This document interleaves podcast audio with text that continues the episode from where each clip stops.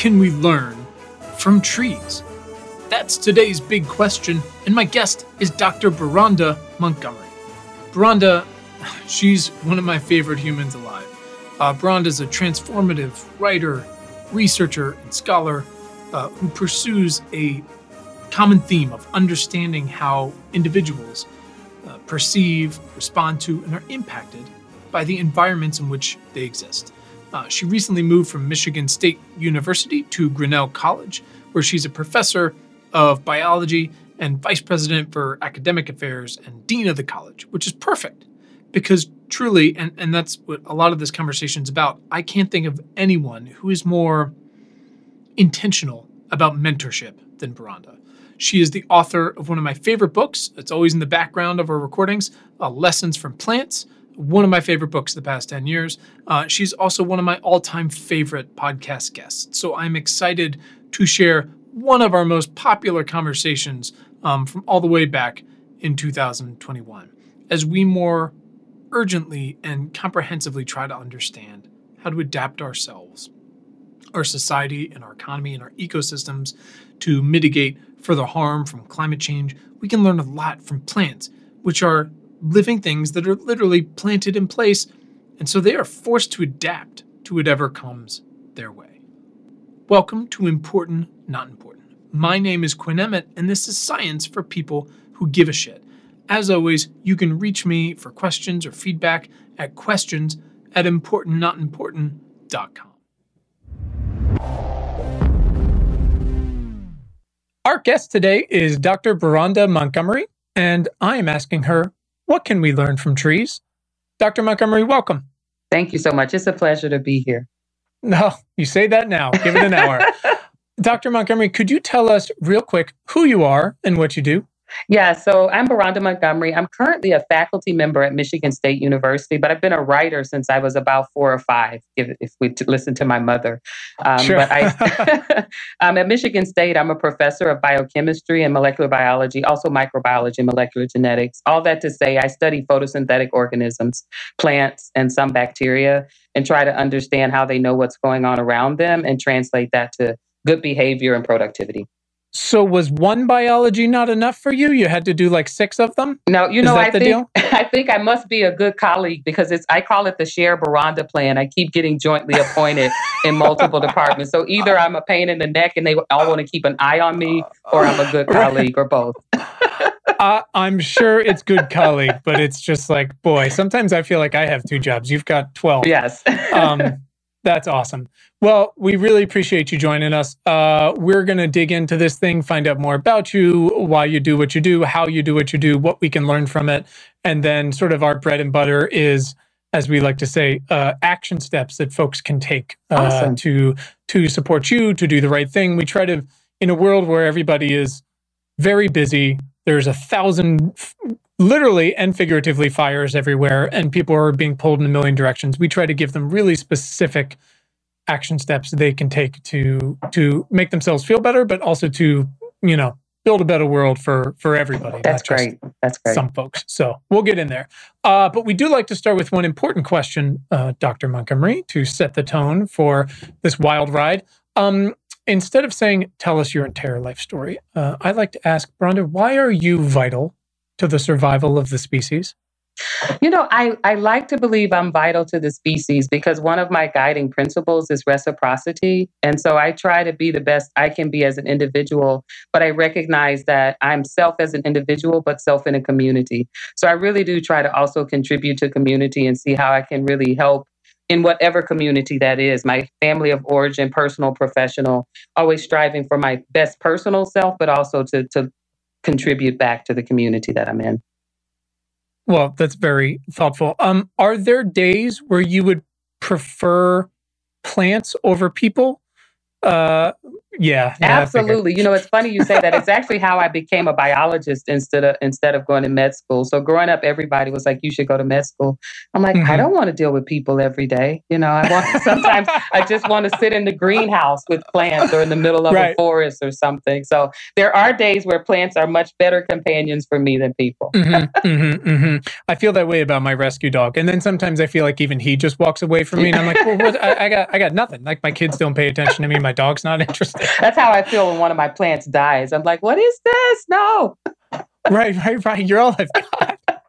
Well, thank you for that thoughtful response. Uh, I really appreciate it. So, I want to dig in and try to answer this question, which you have already answered a number of times throughout this book and throughout all of your work and, and being a part of seven different departments. Yes. um, you know, what can we learn from plants and not just in some theoretical way, but in a really applicable way because uh, you know as we talked about people are uh, they're confused a lot these days. They're also more activated than they've ever been. They feel pulled in a lot of different directions. And when you're doom scrolling or you're trying to figure out what to do with your life or whether to have kids or how to raise your kids or where to live or which of these problems to do or uh, you know wh- whose gofundme you need to contribute yes. to because the medical system's broken um, it's easy very easy and understandable to to just flail essentially. Yes. Um, and and we all do it. But um, you have taken great strides to under to to emphasize living a life, a very specific, constrained life uh, with purpose, and and you managed to translate those examples in such a wonderful way. So I'm excited to dig in. I've basically dog eared. I mean, like every other page in your book. Oh wow, thanks. Um, it's it's it's the best. I'm, I just sit there reading like, what? That's crazy.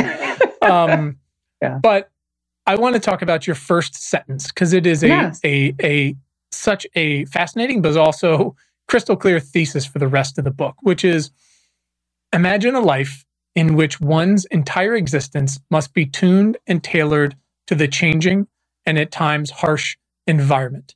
And then the clincher is a life in which there is no potential for escape. Because, and it seems pretty easy to look past this sometimes, plants can't just pick up and move. Um, everything they do, everything we take for granted or just don't even notice within their constraints is so unbelievable. I wonder if you can explain to folks to start what you mean by developmental plasticity and why it's so vital. Yes. So the the best and probably most common example of developmental plasticity most of us have noticed in our home and that's when we have a plant that's growing and you notice that it's bending towards the window. Um, so that really developmental plasticity is a change in your growth pattern based on what's going on around you. And I love to use that one because many of us have seen that and we'll just rotate the plant and not think much of it. But that's really the plant responding to bending towards the light.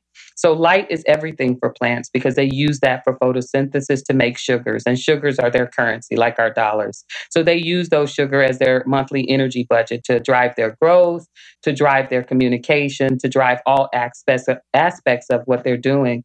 And so, they will change their growth patterns. We're not, we move, but they can change their growth patterns to make sure um, that they're able to get what they need. And so, that's the most common example.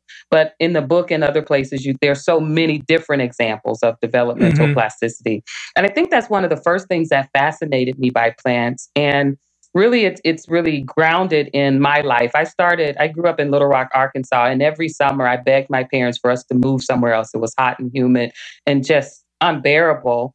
And now I live in Michigan and I look at the plants in the winter. And it really was that fascination with I can't even stand this temperature range for a few seconds, but the plants are living there and making the hmm. most of it and really being driven to understand how they were doing that. But yeah, that developmental plasticity is fascinating to me about plants because we as animals don't do anything as visible as they do in terms of changing their development. We really don't. Or again, we we complain about it, but don't realize how good we have it. Of course, some people have it much more difficult. That's but right. You, it's funny. I live in. Um, I, I have spent the past, I was born and raised in Virginia, and I've spent the past uh, 20 years bouncing around, but uh, past 12 years in Los Angeles, with my wife and kids, um, where everything is on fire. Mm-hmm. Uh, but that now we're we're back in Virginia for for now, and I, I always describe it to folks as, um, you know, if you come and visit during the summer, it is hot and it is sticky. but it's not Arkansas. That's right. And if you come in the winter, it's cold, but it's not Rochester. That's right. uh, in both the depth and the length of it, and it's nice. We get all these four seasons, and that's you know you really take it for granted. And I and I thought about this part in your book where you talked about, and again, you like you. Eh, we just notice these things on such a superficial level, and especially with kids, where you talked about the way you know the leaves turn colors and then they fall off the trees, and that's not but that's not for fun. It's because again, and and please correct me where I'm wrong, but it's because, uh, to, to use a Game of Thrones phrase, winter is coming and they're only going to get so much energy because they can't go anywhere, unlike birds or, or us. Absolutely. And so they they can't just put a bunch of energy into these leaves they have to to preserve is that correct it's absolutely correct so i always think about fall as a preparation period you know every time i see the leaves falling the plants have sensed that winter is coming and they're preparing for winter. And you're right. So in winter, the days are shorter, there's less light available for photosynthesis, but it's also super cold. And so most of the mm-hmm. kinds of metabolic activities that they would have going on slow down and so they have to minimize all the parts that they need to maintain over winter. So by dropping the leaves, there's less energy needed to maintain those parts, and they go into a period of rest. And so I love the Four Seasons. I grew up with them, but then I was out in California for a while in other places. But now living in a place where there are four seasons, it really is a reminder of how plants pace their life with the seasons. And I always say humans, we don't do that. We just act like we're in summer all the time. We have the longest mm. days, all the energy, we go full out. But plants have these seasons. And when fall is coming, they start to slow down and prepare for winter. And then winter is a period of rest. And what we see with humans is like now with the pandemic, we have to be forced into rest, whereas mm-hmm. plants pace their life with the season. So I try to mm-hmm. draw from that and anticipate a need for rest instead of always being forced into it from exhaustion or whatever falls on us, you know. Sure, yeah. sure, sure. No, and it's it's funny because it's so easy when you've got little kids or you've got animals in your house, but mm-hmm. also plants to sort of uh, you know, throw these personalities onto them. Yes. And and I also imagine the other way, which is I've I've always thought that one of my rescue dogs is like really close to talking. Like I, I keep thinking like, God, he's got to be so annoyed that he's so close yes. and yet so far. But then I think like, what would he say? How would he judge me? What would he think? Mm-hmm. And I imagine, you know, the plants in Michigan m- would feel similar. I mean, go with me on this yes. ride, but would feel similarly to, to you who's like, oh, now I've come to Michigan and it's so cold and Arkansas was so hot. And they're like, oh, I'm sorry. Like, because we managed to persevere every yes. winter and we don't, we don't get to go anywhere. We're just, we're plugged into the ground, lady. And you, I drop my leaves. I do what I have to do. Yes. You know, I mean, it's, it, the constraints are, are incredible in a, in a situation like that. And yet they're there and they're, these trees live for hundreds of years and they're fine. Absolutely. So maybe no. we could take something out of that. Yeah, like ab- absolutely. Every winter, when spring, you know, when winter is over and spring is coming and the trees are in their glory, I think, you know, there is a lesson in that. This is what we have to deal with. And I do. I complain every day, every winter. I've lived in Michigan for 17 years and I complain every day of every winter. And they're like, this is what we have to do. Go do it. Yeah. right, right, right. I'm so sorry that you get to get in a car with a heater yes. on. Like, yeah, that must be so hard for you. Um, I I appreciate that. Thank you for going down my my crazy lane with me on that. But I feel like it's an important. it is it. very much um, so. So, and that obviously applies in so many different ways, like you said, in places with four season, places that are, uh, you know, when we look at succulents and the way mm-hmm. they they manage uh, to survive, and we just go, oh my god, how could they live out here? And they're like, well, we we make it work, yes. because we have to, because we can't go anywhere. Um, I want to talk a little bit, uh, taking a step back um, um, but also talking a little bit about your career. I want to talk about um, ecology. Yes. Which the the definition of ecology, right, is I believe it's the the study of um, the relations of organisms. Not so it's not just organisms; it's the relations of them, mm-hmm. not only to to each other but also their surroundings. Yes. And from studying your work and and your book and your career and getting to know uh, scientists and teachers over the past few years. One of whom I feel like you would love this gentleman named Brandon Ogbunu, mm. uh, who's a who's a Brown, and now he, I believe he's at Yale. Mm-hmm. Uh, this great uh, just just genius young fella. Oh, I know um, him. I don't know him personally, but I know him from social media spaces. Yeah. I will introduce you. yes. He's amazing. Now he's like writing for Wired. He's he's yes. hiring in his lab. It's yeah. amazing. I would never be smart enough to work with him. He's one of those people where I feel like, and it's the same with you. You're using like 10% of your brain to talk to me, and the other 90% is just like going about your day. Anyways, you guys and and but also those of us who are a little more in the sociological anthropological side mm-hmm. are we're looking at these complex systems, again, thinking about ecology that we've designed for our societies and our economies.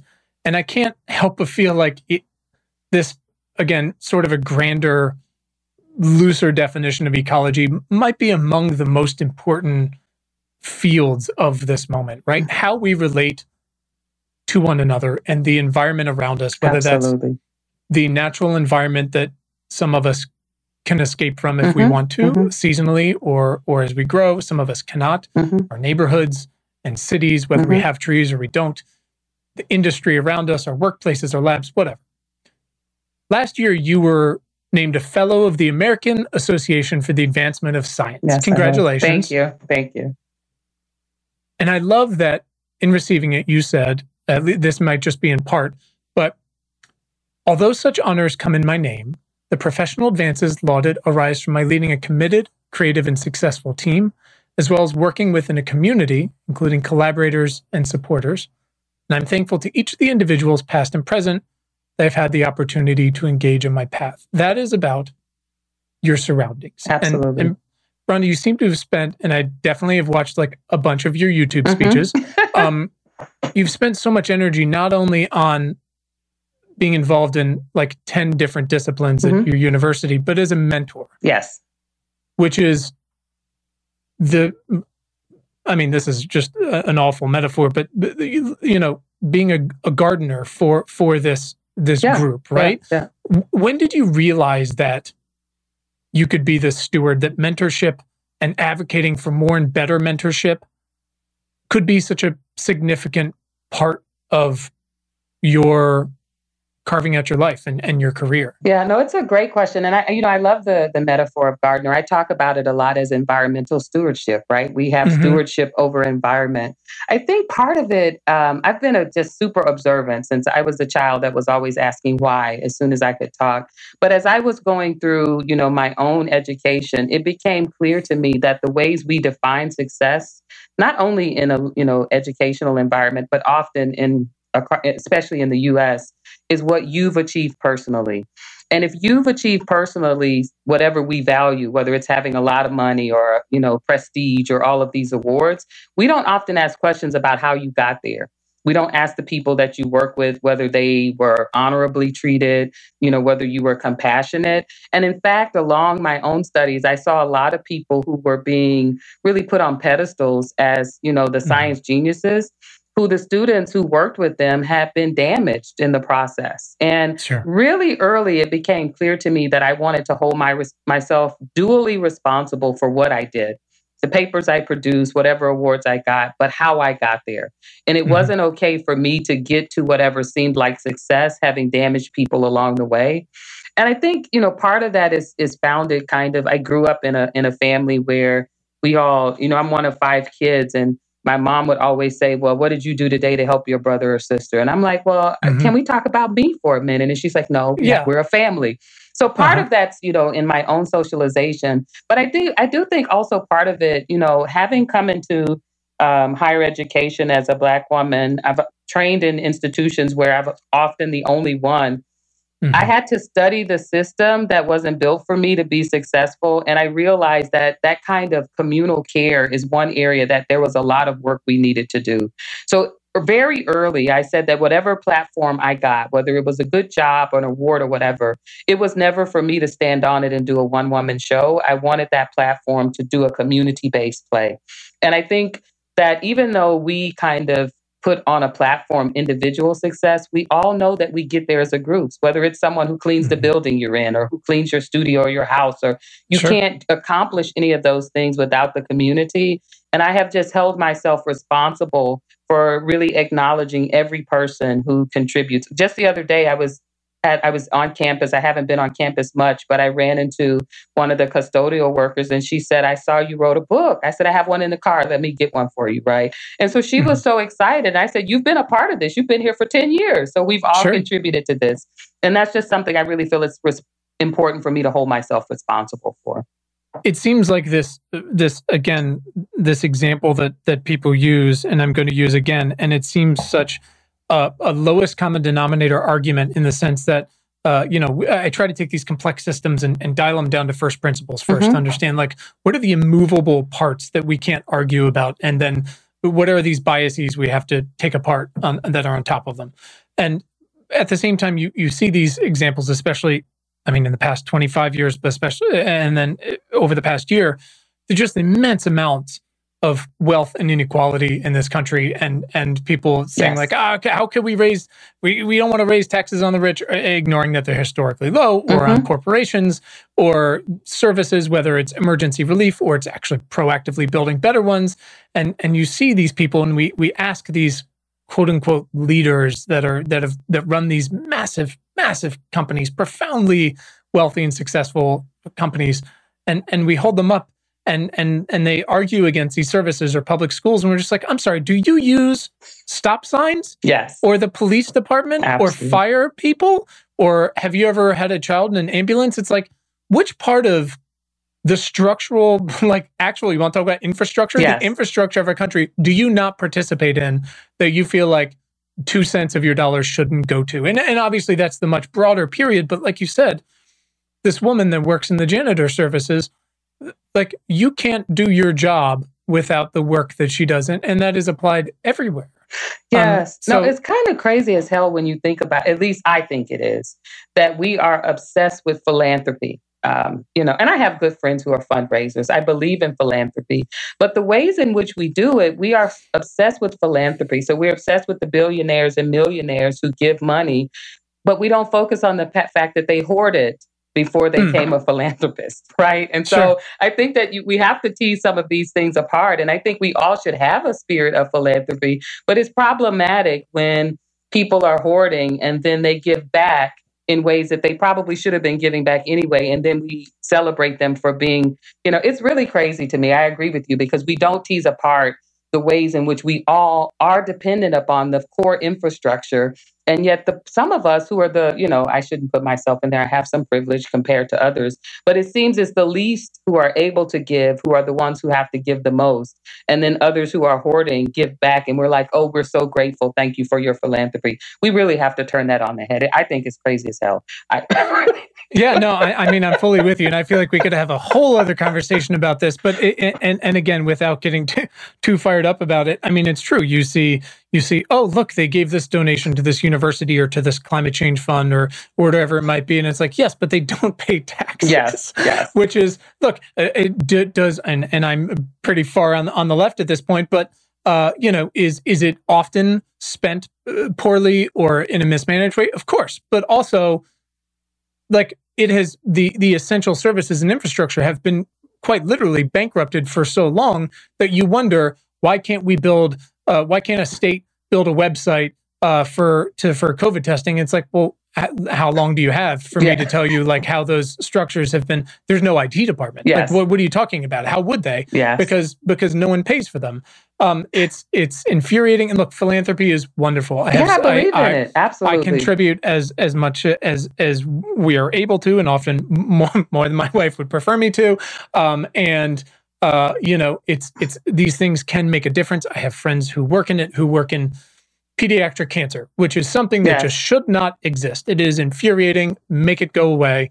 That is great. But we, the the the long tail of that is is that GoFundMe pays for half of our country's yeah, that's medical right. expenses. I was about to say and that's that is, the problem. Yeah. There's a middle ground where we hover and everyone gets to participate, and there's a stand philosoph- uh, philosophical standard of uh, give back this much, this and this. But but it, there can be the base contributions that everyone has to make. Yes. And if you've if you've had all of this wealth that you've been born into or you've you've profited from in some way to build your companies, you should have to support more. And it's it's crazy. And like you said, we we have these arguments about the people with the least give the most. I mean, it's it's not even an argument. It's just math, and it's out there, and it's it's crazy. It's so much it's, harder. You know, exactly when we get to the place where GoFundMe is the way that people are dealing with the emergencies in their lives, whether it's healthcare right. or if there's right. been a tragedy. You know, it's interesting because it it you know, that's one of the reasons in the book I wrote about. Um, nurse trees and young trees, right? And to me, I love that philosophy of how forests work, where sometimes it's the older trees who have the ability to make more, to produce sure. more, and they share that, and everybody does better. You know, sure. it's not that you're just sacrificing. Every all of the trees do better when the ones who are able to produce more share with those who aren't. And that's right. why I think we just we have walked away from the kind of natural lessons that we should have as biological organisms on this planet. Can you imagine if huge oak trees were like, sorry, I built a business, you got to make it on exactly. your own? Like, that's crazy. exactly. All right. I want to come back to the, to the exactly. mentoring part. And Thank you for dragging us back. Two things. Could you tell me a little bit about what that looks like for you? Again, you work in 22 different departments. How does the actual act of mentoring and the preparation that goes into it, how is that a part of your day to day career and your week to week and you know semester by semester how does that practically work? And, and sort of further, you know, any tools and tips and philosophies you've found that can be universally applied? Yeah, I think, that? you know, the biggest, the, at the core of how it works for me is recognizing that I'm not trying to reproduce myself. I think too much of mentoring works through people kind of, I call it imprinting, where you're like the mother duck trying to show the baby duck how to be just like, like him. There's right. a lot of that that goes on in these spaces.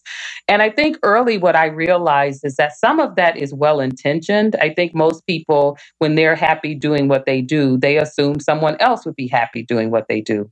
But at the core of my mentoring principle is to understand that I've built a life that makes me delusionally happy. I really love my life for the most part. I have my days, right? But I really love what I, and so what I try to connect with people and understand is what is the thing that would make them as deliriously happy as I am, not doing what I do. Mm.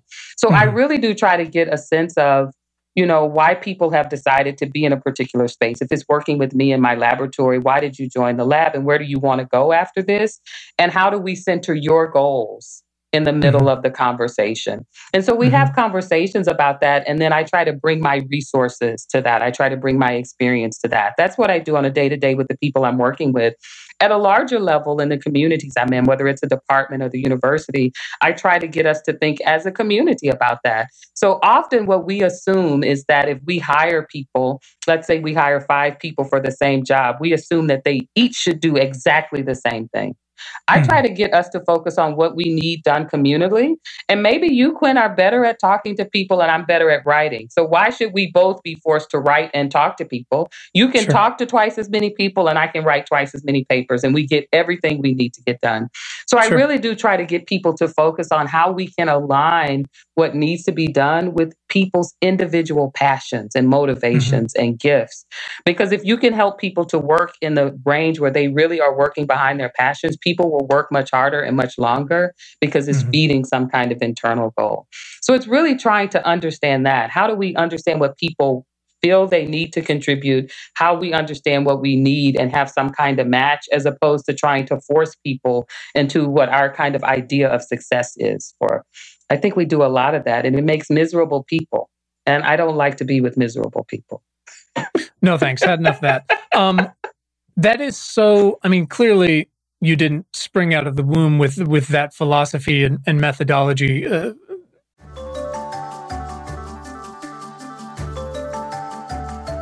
Hey everyone, it's Quinn, your host and the founder of Important Not Important. I'd like to take a quick minute to tell you about the INI or INI, whatever we're calling it these days, membership and community. It's a gathering place, really, for our most dedicated shit givers, a place to connect and learn from one another and to have access to me outside of the newsletter and this podcast. We started it last year and it's grown to hundreds of shit givers from all kinds from around the globe. I'm talking about teachers and investors, students, electricians, journalists, artists, scientists, and policymakers, and, and more. Members get exclusive access to our daily news homepage, which is very cool, and to much more uh, top of mind weekly articles research and tools that you can use and to stay ahead of the game, member sourced action steps, twice monthly book and culture recommendations that have nothing to do with the end of the world, virtual events, and of course, the membership Slack channel. Look, so many people come to us asking, What can I do? And we think we do a pretty good job of answering that question and providing context for the answer. But the best answers and the best perspective really come from the community, a wide ranging community. And we would love for you to be a part of it, to feel supported yourself, and to contribute to discussions and actions alike. And of course, by becoming a member, you're directly supporting our work here and ensuring that we get to keep doing it. So if you'd like to learn more, head to importantnotimportant.com. And if you're already a reader, you can just hit the upgrade button at the top. If you're not, go ahead and subscribe for free, and you'll see the option to become a member at whatever level works best for you. And as always, you can always find the link to become a member right in your show notes. So thanks for listening. And as always, thanks for giving a shit. Back to the show.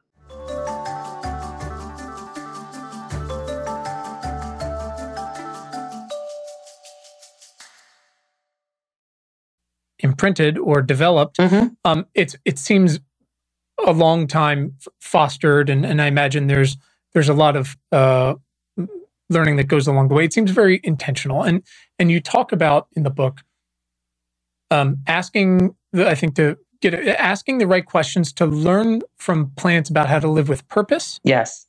Agency and intention. Yes. Now, there's this big. I mean, we can go down the sci-fi bend come back to Earth, but there's this big debate about intelligence, right? In, yes. In animals, um, I love octopuses. They're the group. yeah. I mean, they're they're aliens. It's it's mm-hmm. incredible, mm-hmm. right? Not just in like how cool they are. Everybody loves YouTube videos, but if you take like two minutes to read about them, they could not be more different than us. It's mm-hmm. it's incredible. But also plants, who seem to be, from what I gathered, uh, constantly making decisions. Yes. Do I grow my stem or do I grow more leaves?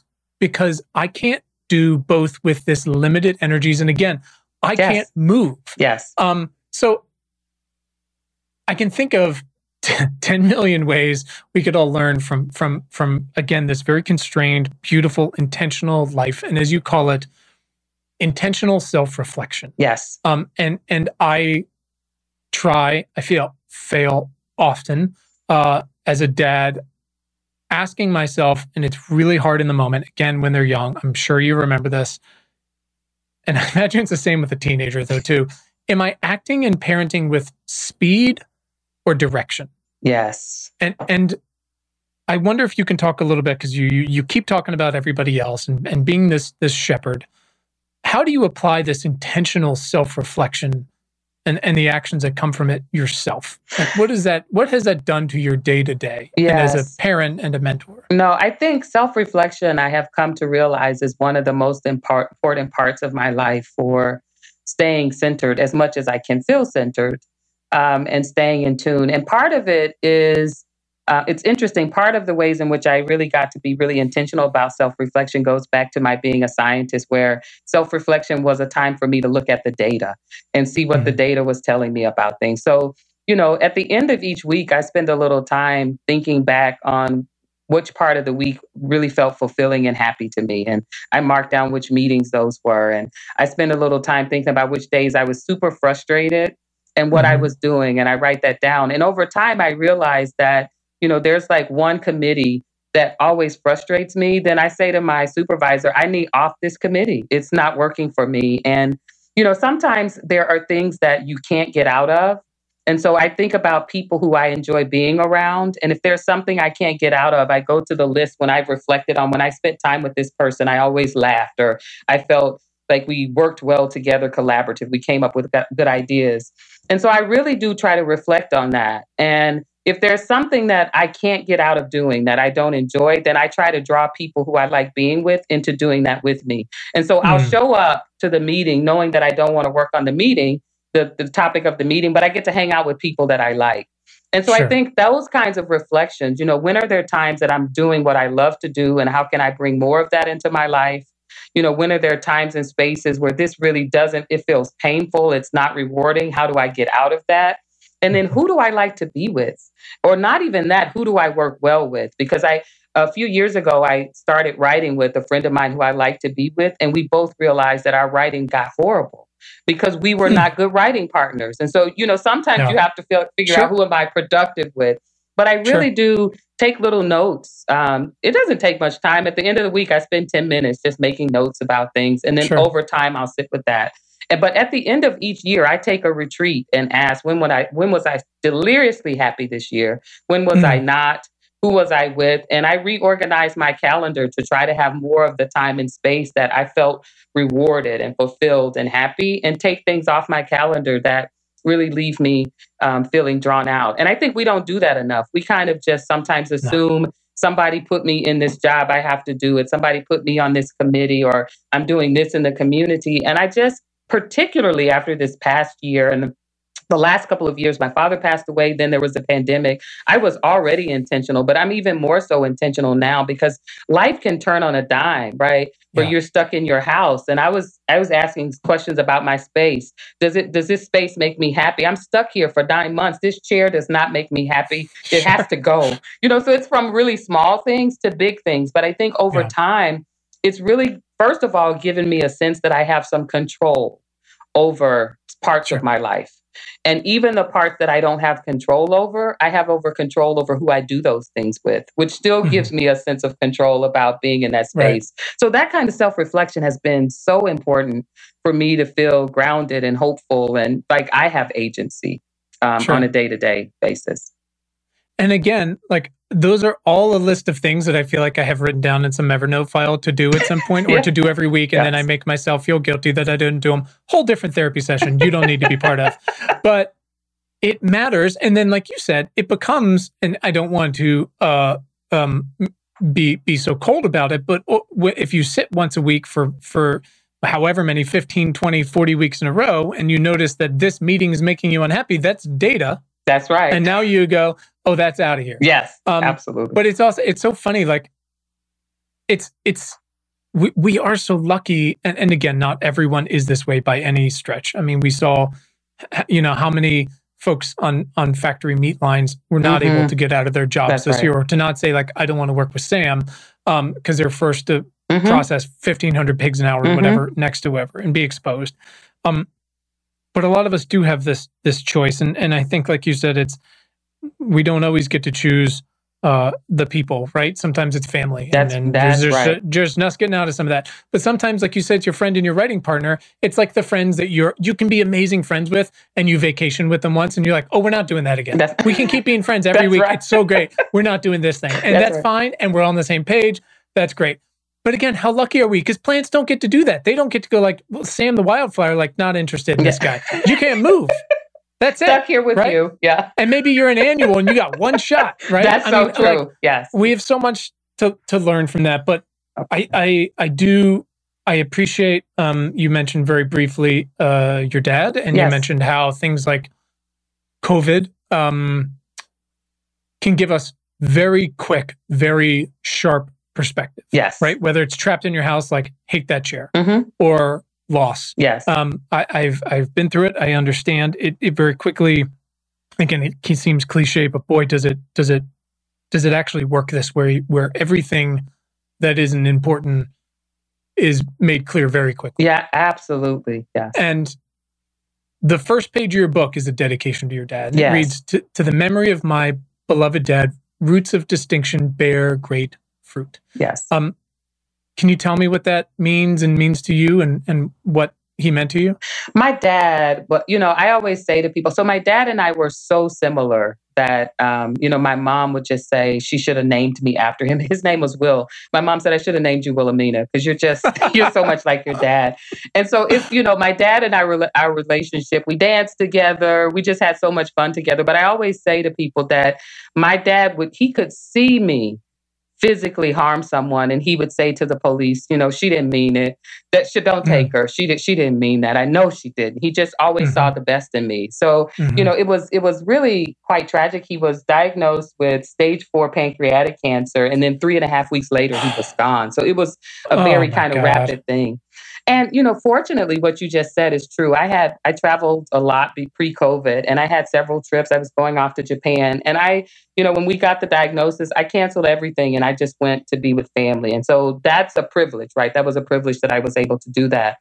Sure. Um, but the loss, you know, lo- the thing about loss is it's difficult, and you should walk through the grief. But for me, it's also a moment for you to reevaluate some things to you know think about some things. And so it was it was a time it was he passed away in October of 2019 so I was processing that. I wrote a I had written had a chance to write an article about him uh, recently when the book came out about how when he passed I had planted some tulips and kind of forgot about them and was trying to get back to life. I planted those in November 2019 and then March I got back to my travel schedule trying to honor him uh, because sure. he always he would always say to us, you know, you're from my roots, and so everything that you do is a reflection of the roots, and so you can't be sure. out there spoiled fruit, bad fruit, not you know seeds not germinating. So I got right. back, tried to get back to my life because I knew that's what he would want, and then COVID hit in March 20, and I who on a I I have a I used to have a really bad carbon footprint. Um, I was on the road all the time. Here I was stuck in the house. My son is the first year of college, so I'm in the house by myself. And I'm just trying to figure out that all out. And I walk out one day and the tulips are blooming. And, uh. you know, as they started to grow, and I was taking walks through the neighborhood, and spring is, you know, the trees are, the trees' leaves are coming out. I really got this strong sense that, you know, plants were going on, even though we were all not figuring it out. And it was a strong lesson that despite everything that changes around you, you can sense that change but you have to figure out how to move forward in your purpose. You have to move forward kind of single mindedly, recognizing that the change is there, honoring the loss. You know, I, I love to say we we haven't done enough national honoring of the nearly 600,000 Americans who've lost their lives. And you no. need to grapple with that and then figure out how you move forward honoring what the interaction with all of those beings has done. So for me, I have to move forward with joy and hope and find a way to dance again because that's what my dad would have wanted. And so I do think that the plants kind of going about their purpose was a daily reminder you've got to figure this out, how to go about your purpose and bear the fruit that really will be the kind of evidence and legacy of the roots that he um, has served for us, me, you know, served for. That's amazing. Um, well, I'm terribly sorry for your loss. Uh, yeah. Cancer is it is something else. Um, um, was now he seemed to use a lot of plant metaphors. Was your dad uh, as well into the uh, into into botany and, yeah, and well, biology so, and? Yeah, both my parents are, I would say, amateur botanists. So they they grew up in um, rural Arkansas. Actually, my parents grew up um, in the Jim Crow South. Um, mm-hmm. And they grew up at a time where it was not uncommon for them to be pulled out of school to, to work in the agricultural field. So they have that kind sure. of you know, not great history with plants, but they both loved plants. And my father sure. worked for years um, at a bank. And then when he retired, he was a vegetable gardener and he mm-hmm. didn't sell them or anything, but he just grew huge vegetable gardens and would, you know, deliver t- tomatoes and everything to people in the neighborhood. So he really loved plants. And uh, my mother also has a beautiful green thumb. And so they do, you know, I did kind of grow up with this uh, parents who were connected to plants, even if they weren't the plant scientists in the technical way that I am. Sure. That's awesome. Um, it's, it is a fascinating and, and obviously very complex uh, history, but I'm, I'm glad that you've, found some sort of beauty that you're able to pass on to it. Now, now, what about uh, this this feral teenager that's been trapped at home with you? Is do, do does the does the plant life extend to him? Is he uh, how how does this part of him and, and, I guess how do these lessons that you've picked up this year and over the past two years and over the, all this mentorship how how does that apply to your relationship and how you're continuing to try to raise him as he goes off into the yeah the you know uh, i there are certain things that you know i've learned from plants that has really impacted the ways in which i think about engaging with him. And um, you know sometimes i go to the default. As parents we just you know we want to mold and kind of sure. we almost want to treat our kids like topiaries right we want to just prune them until they look exactly how we and so I, I have tried to understand that he has his own kind of agency uh, but one sure. of the things we did and I, I, did write about this in the book when he was um, Not quite one. We bought a tree and planted mm-hmm. it um, and said this is your tree and mm-hmm. you know we have used that as a touch point he hasn't shown the greatest and like he doesn't he'll help me plant some things i think it's more mm-hmm. to hang out with me but he doesn't show his own kind of connection with wanting to grow plants. But that tree he has watched over the years. And, you know, just he was home for the Christmas break and he was looking at it. He's like, I'm taller than the tree now. And so, you know, we've had mm. these lessons over the years sure. where we watch its growth. There was a few years that it wasn't growing and we figured out something was going on and it needed, had a disease that needed to be treated. And he himself, you know, reflected on how plants have this great healing power. And he was like, mm. Do we have that kind of healing power? And I was like, We do. I was like, you know, something. And so it, it's funny how he will touch um, touch on plants. And when he was young, the cutest thing, he realized how fascinated I was with plants. And he would tell his friends, go over there and ask mom to explain photosynthesis. And I would get all excited. And then they'd all laugh, right? Because it's a joke. So I think he, he he he uses it as a way to connect with me, which I find, you know, sure. gracious, gracious and loving. sure, sure. I mean, that's what my children do, but with action figures. So I'm glad that yours is a much more productive and they oh, figure God. out how to get you going. I know. My my poor wife looks at uh, my oldest and and just sees a little copy of me, and I think she's just like, "Great, that's that's all we need. More of that." Two of you. yeah, perfect. Um, we are in this, and I am, imagine you see this quite a lot with the work you were doing uh, with living things in the ground. We are in this climate crisis, right? We are coming out of starting to come out of COVID, at least the way we've experienced it so far, mm-hmm. right? This thing is going to be with us in a number of different ways for a long time. Mm-hmm. We've got just massive inequality, right? We've got this desperate need for environmental justice in a thousand ways. We need better jobs, cleaner air, and, and more affordable water. And we need a health system that is uh, proactive and focused on communities and, and wellness. And so I, I, read this section again. It blew my mind in uh, in isolation, but also as I'm continually trying to find ways to to to hone this this philosophy of of how we can all work better together. Um, it's a few different pieces here. You said uh, plants forge collaborative relationships not only with other plants but with groups ranging from uh fung is it fungi or fungi? I'm the worst. Both of them are, yeah. People, Perfect. Yeah. That's what I'm looking for. Is both. uh, from fungi or fungi to bacteria to insects, and then later you said this is just so wild to me. When the leaves of corn plants are attacked by a butterfly or moth larva, the plant releases a chemical that attracts a parasitic wasp, a natural predator of the larva. The attracted wasps feed on the larvae and prevent them from damaging the corn plant we could stop there. That's crazy.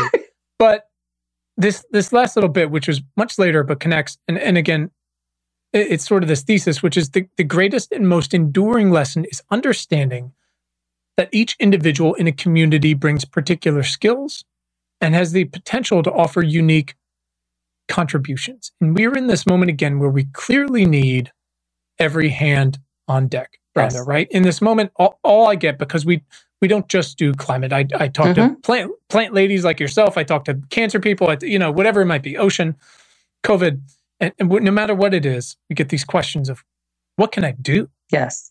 Right. Or it's emphasized, what can I do? Mm-hmm. But it, it, it's it's endless. It's from Uber drivers to listeners to readers to, to parents, and, and, the best response, which is simple, and, and but it continues the conversation. I think in a proactive way is, well, what can you do, Beronda?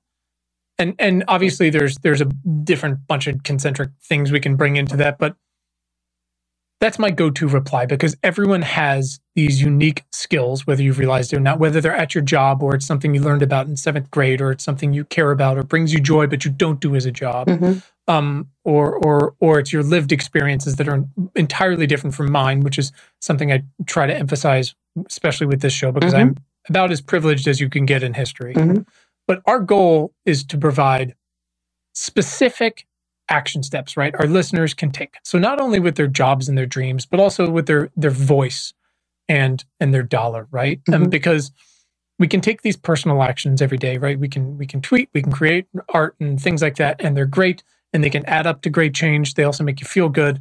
But when I talk about our voice, it's also recognizing that probably the greatest in a data driven way, probably the greatest levers we can take are these things that that really work on the systemic change, right? Yes. Yeah. So I'm curious what your thoughts are on the big but actionable and specific questions we should be asking of our representatives and of people that want to be in office, the people who can actually make that systemic change, whether it's your school board mm-hmm. or your state representatives or on the federal level. If you've thought about that at all, or whether we could work on that. Yeah, I've thought about that because I think it can happen at so many levels, right? So I, I happen to be in a neighborhood association, and that's an association. There are very small ones all the way up to Congress. But you know, one of the things I hope I hope there are so many lessons we will take from from having been in this pandemic. But I think this the pandemic, apart from the public health lessons, it's offered us some real um, kind of things to chew on to think about some of these things. So I think if we look at the pandemic, um, the ways in which it happened so quickly, right? The virus emerged and we had to respond to it. The pandemic, on some level, is not different from climate change. Climate change mm-hmm. is just stretched out on a time scale, so we don't feel that same urgency. But I think what we learned in this well, moment, some, some of us don't. I mean, some of us like, don't feel that same. People urgency. like me don't.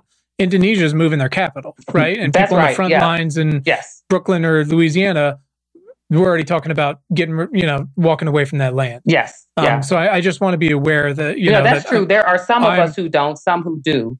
Um, right. But I think but, more of us could if we under this, we couldn't ignore this because it was so of course not. condensed within a time.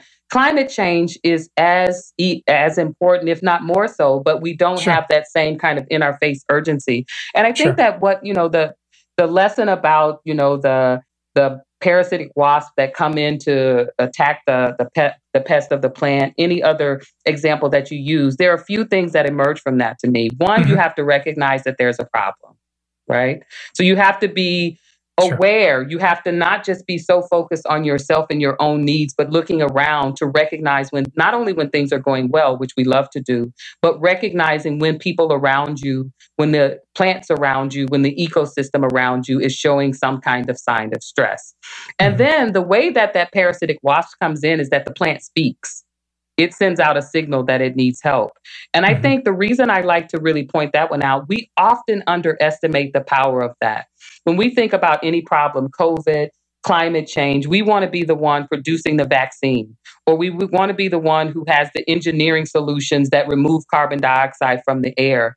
But mm-hmm. the voice to speak, to say that there is a problem and the person who has the capability to come in with the engineering to change it is as critical.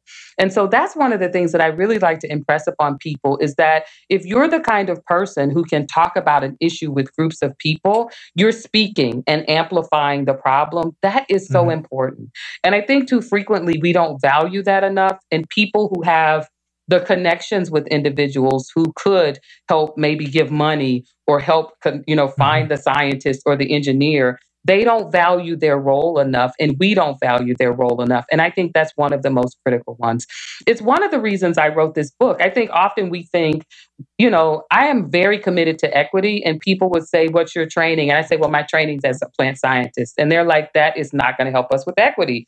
But right, share, but you're also a black woman in academia. It's i like, am but i also think that even the plant knowledge itself right is is sure. something that and so I really think for people to think about what is their lived experience, what's their mm-hmm. personal experience that that's what really resonates with people when you're talking about something from a personal passionate experience and I, so i think really getting people to speak up i think often you know we were talking before about the big philanthropists who give millions of dollars and they're in the news but sure. you know there are some weeks where i say to my son we're not having any starbucks lattes this week. Whatever we would have spent on that, we're going to look around our community and find someone who needs help. And that's what we're going to do.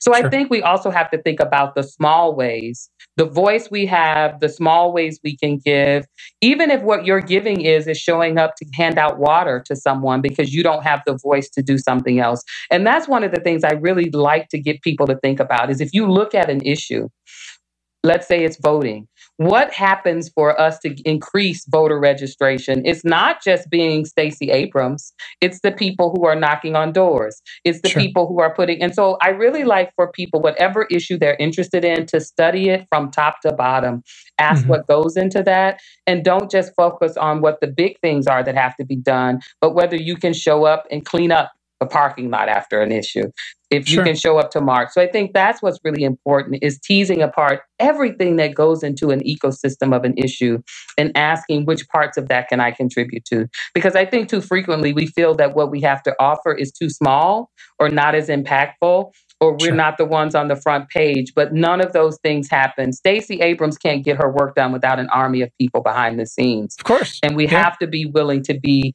in that army as well as you know if we have the gifts and skills to be the one on the stage. Yeah and that's it's so important and i feel like i have that thank you for sharing all that it's i mean you're just like the most well considered person. Um uh it, it's it's it's not just hey what are your skills right? Not just what can you do. It's what are you comfortable with? Be- recognizing yes. that again from a lot of different levels. Maybe someone doesn't have time to. They they, they work 18 hours or or they drive a truck or whatever it might be and their answer might just like smash this button and donate $2 if you can do it. Mm-hmm. or it might be you know uh, one of my good friends uh, all he wants to do is help as much as he can. He already does so much with his job but is uh, you know it's like all right go knock on doors. I'm not comfortable with that. All right what about phone calls? You uh, by the way, three quarters of the time you get uh, nobody picks up, right? so you can just bank it and leave a message. Great. You don't even have to interact with people. And he's like, I pure anxiety. I'm like, great. You know what you can do because it's 2021? Texting. Yes. There's text based. Yes. And that's where you see after the Georgia election, or I'm in Virginia, you know, what's happened in the past 10 mm-hmm. years. You don't get at the end when the when the director, when your Stacey Abrams says, we texted you know, our youth texted 700,000 people, whatever. You don't get that by one person That's at the right. top by Stacey doing it or whoever it might be. It's everybody. You can do it from your couch in your in your sweatpants with your plants, whatever you want. Like find there Absolutely. are so many different ways to do that thing. So it's asking like it's it's what are your values and what do you care about? Yes. Again, on a local uh, level, you, no, no, one's asking you to like go to city council and like bang on the gavel and, and make a speech. If you can and you're up for it, Let's go. Yes. I'll drive you there. you know, but like you said, someone's got to pick up the trash after that event so that you can leave a good footprint and you can show that like this is what we do and who we are and that matters. Absolutely.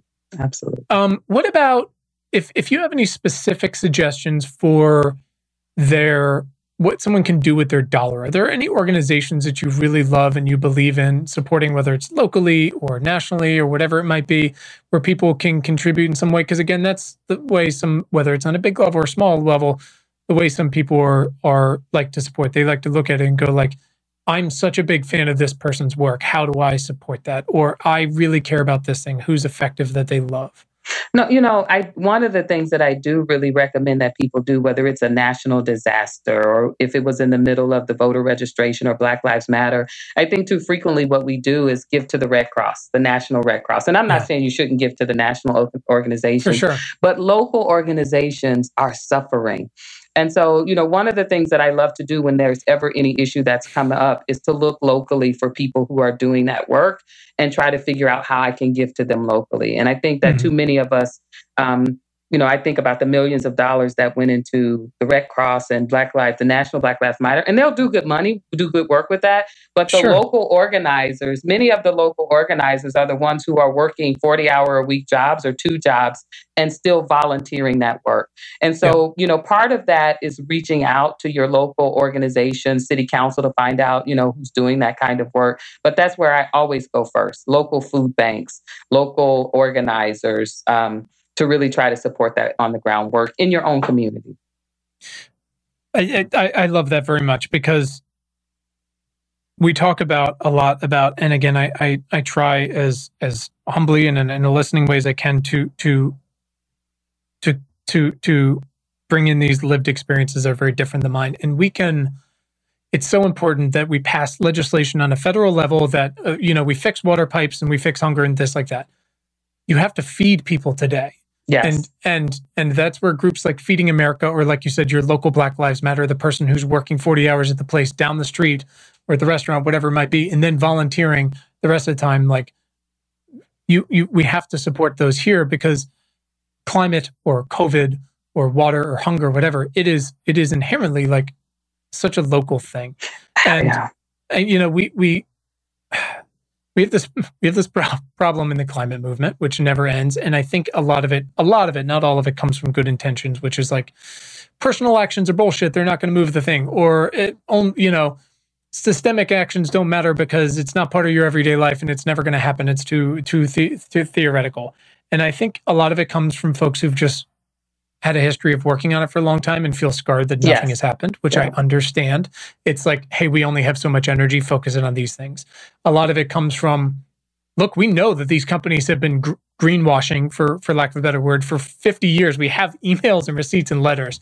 They've been lying to you. You know, planting a garden isn't going to put those companies out of business mm-hmm. and make them stop polluting your neighborhood. Mm-hmm. But what I have realized and and and tried to lean towards, as folks have told me, because all I, I ask for feedback all the time, is people really want this sort of portfolio of actions of what are the things I can do in my day to day that make me feel attached to this thing personally and in my neighborhood association or my school board or city council, running for office, mm-hmm. whatever it might be.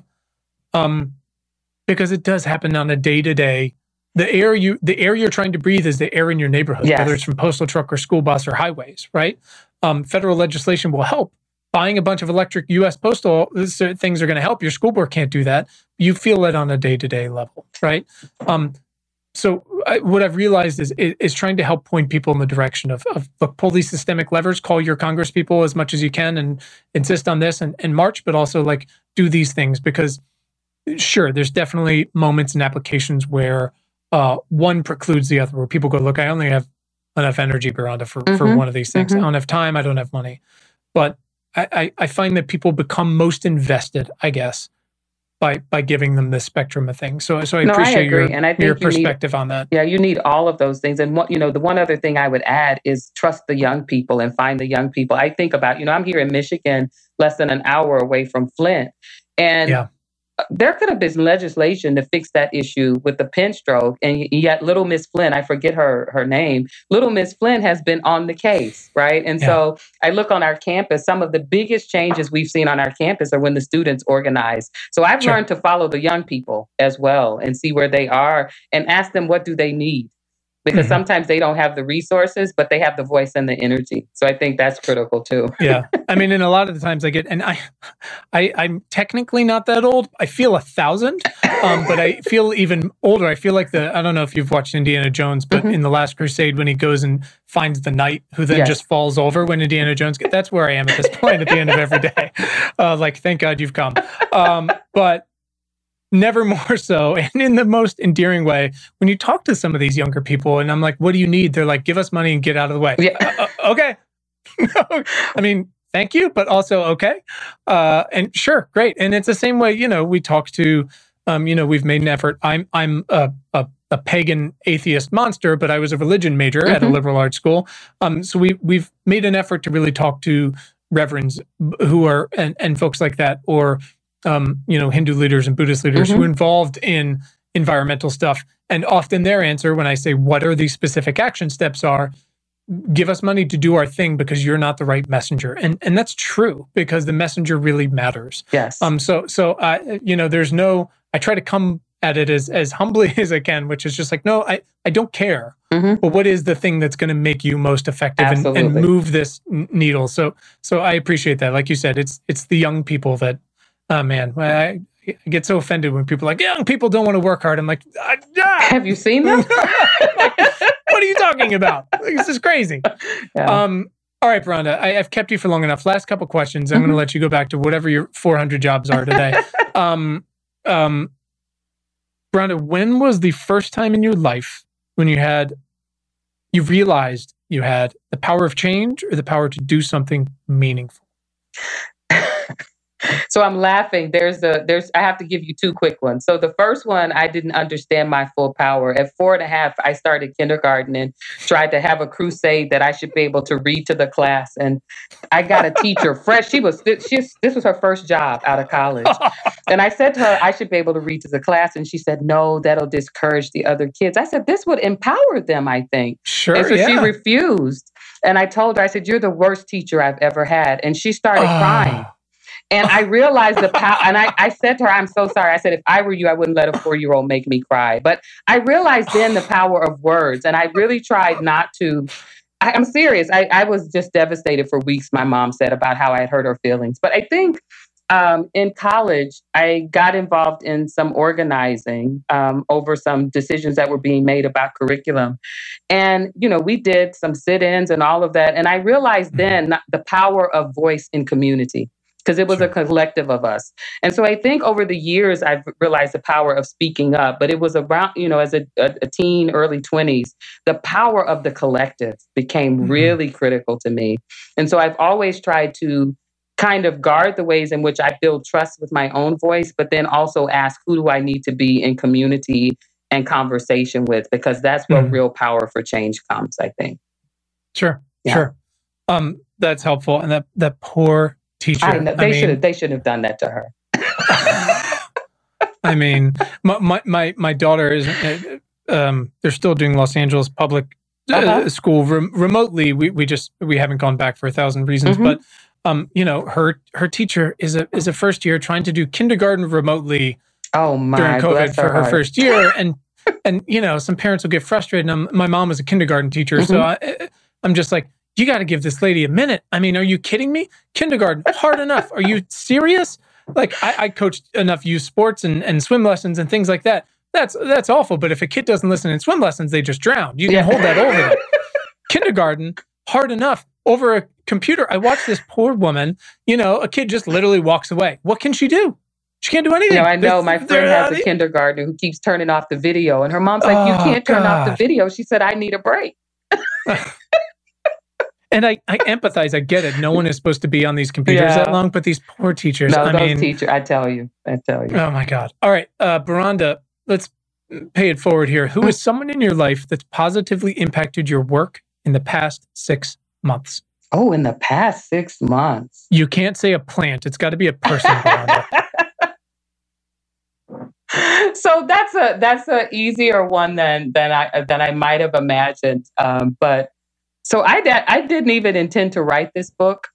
My acquisitions editor uh, had a conversation with me after I gave a talk at a conference, and one of the people at the at the press has just been so influential because I've been in this moment of trying to balance working from home with all the requests that are coming in, including mm-hmm. the one to write this article about my dad. And I said to her, I can't do it, and she said, You have to do it. And so that kind of spirit. First of all, there are not a, a, lot of people who are bold enough to tell me I have to do anything.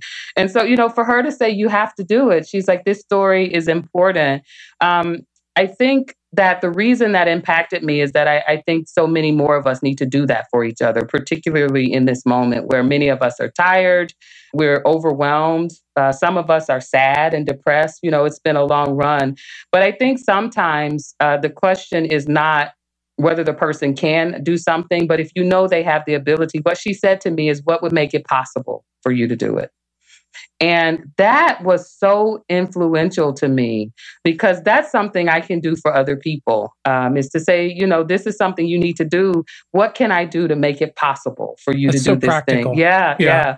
And so that that was just a few months ago and it just that has stuck with me in so many ways because sometimes the thing that someone needs is for you to order them dinner right which sure. is easy to do and so i have really taken that perspective into my relationships to try to say not how are you doing but what's going on with you and what is it i can do to make mm-hmm. the things you need to do possible and so that was really influential for me it's so practical, right? It's yes. taking this like you can do it to that. I, my sister in law, who not surprisingly, uh, considering this is a therapist uh, mm-hmm. and, and, and married to my brother in law, uh, once t- told me, uh, just sort of innocuous, that, that like one of the main keys to marriage is just asking, "How can I help?" Yes and yes. just how far that goes. Yeah, you know, yes. it can yeah. it can it can be helpful. So I try to use that. No, nobody listens to me anyways, but but I I try. yeah. I try.